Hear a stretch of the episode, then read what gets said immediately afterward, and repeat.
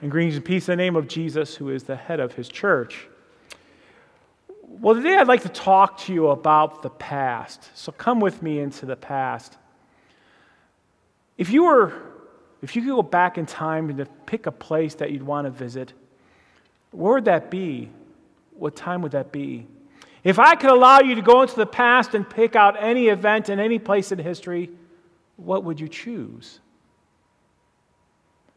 Would you go back to the day of Christ's crucifixion or his resurrection? Would you go to the signing of the Declaration of Independence? Where do you want to be and what would you like to see? I wouldn't mind going back to the Browns winning the Super Bowl, but I couldn't. I can't. They never did win it. And the last time the Indians won the World Series in 1948. Sorry, never mind. I'll stop that, okay? But if you go back and pick one thing in history that you'd like to see, what would it be? On a much more personal note, if you were allowed to go back in time and to change something, what would you change?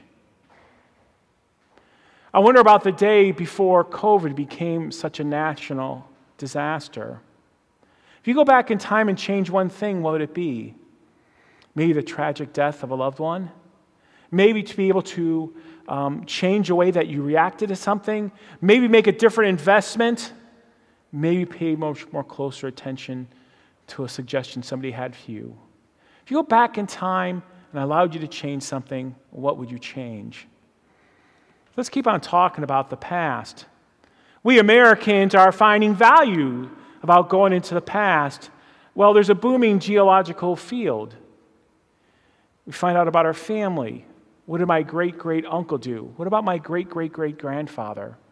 What might they tell me about me? What are things about them that might be very interesting to me and to my life? DNA tests are more popular than ever. Get to find out your ancestry. From what nationality or ethnic group do you and I belong to?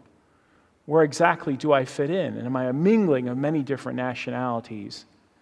Doctors now interested in our family for genes and diseases. Every time I go in for a physical, a doctor wants to know how my family's doing. How did your grandfather die? What about your maternal grandmother?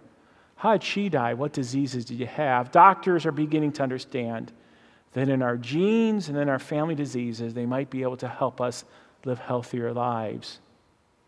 What about the past? Counselors and therapists unravel our past for mental health. I'm angry and I don't understand why, because maybe I buried things that people have done to me that hurt me deeply. I didn't know how to react. A skilled Christian therapist is able to go into the past and maybe uncover some things that we are having a hard time deal, dealing with that affects us today.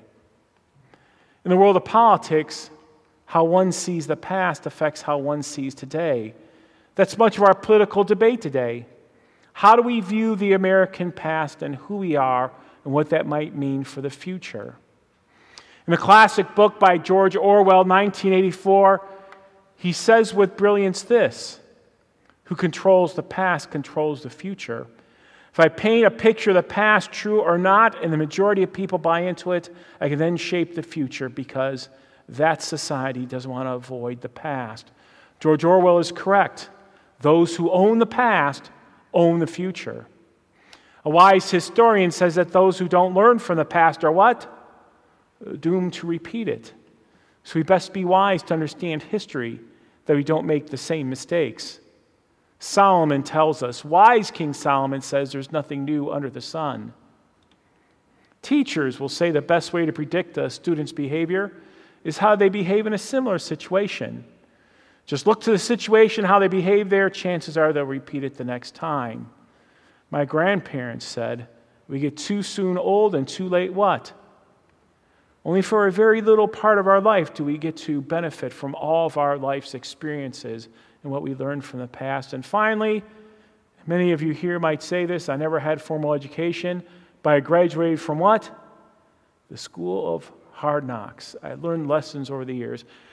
The past has benefits and it blesses us. And we'd be wise to look to the past, not to mellow or to relinquish it or to enjoy it, but to learn from it. So we look to the past, to God's Word. It's eternal, even though it's written thousands of years ago as truth now and for the future. And so I'm asking you to come into the past with me 2,700 years ago to the prophet Isaiah, who spoke to God's people before they were taken into bondage. Come into the past with me 2,700 years. And I'd like you to revisit Isaiah with me because Isaiah really is the first, the first time traveler. He invites us to go into time travel. Even though he speaks God's word 2,700 years ago, I think we'd be amazed how contemporary what he says is. He goes back and forth in time and blesses us. So come with me back to the future and help us uncover the past, the present, and the future. Well, let's start in the past. Isaiah invites you and I to go back, and he says this Look to the rock from which you were cut and the quarry from which you were hewn.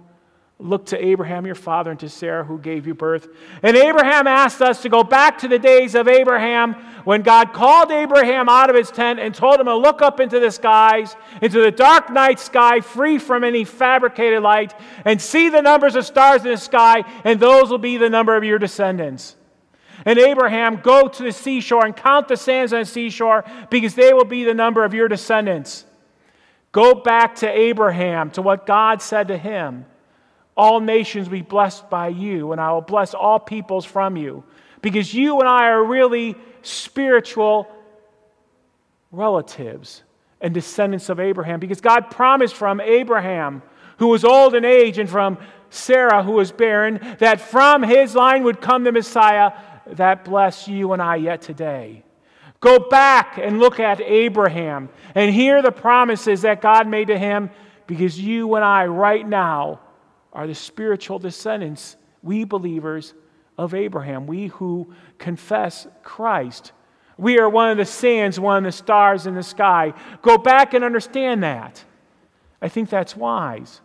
What we should teach our children. You know the song, Father Abraham had many sons, many, right? We need to teach children that, that they might understand that you and I, going to the past, are descendants from Abraham. And then Isaiah asks you and I to come into the future. He asks us to take a little different view. Now, I don't like to fly, but you can see the plane cruising at 35,000 feet.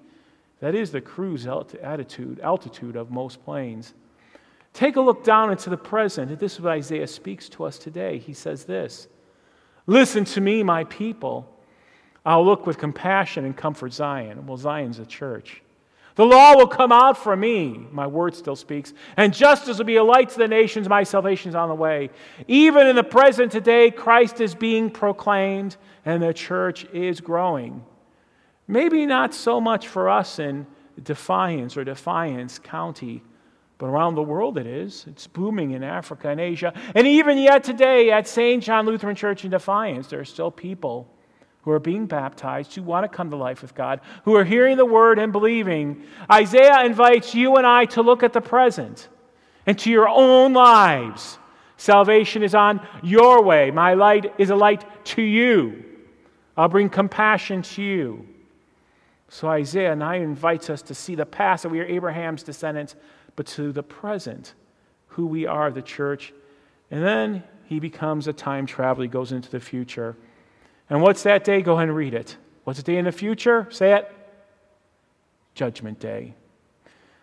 Isaiah goes back in the past into Abraham and Sarah, that we are his descendants. He talks about the day, his word going forth, and people believing. And then he takes us into the future, that great and horrible, that great and rejoicing day of Judgment Day. And he speaks to us about Judgment Day that's coming. Lift up your eyes, you people of God. When Jesus returns, the heavens will vanish like smoke, the earth will wear out, but my salvation lasts forever. You and I need to look forward to Judgment Day, to that impending day that's as real as when Jesus was born, lived, died, and rose, and as real as Abraham and his descendants. Look to the future because there is a Judgment Day coming.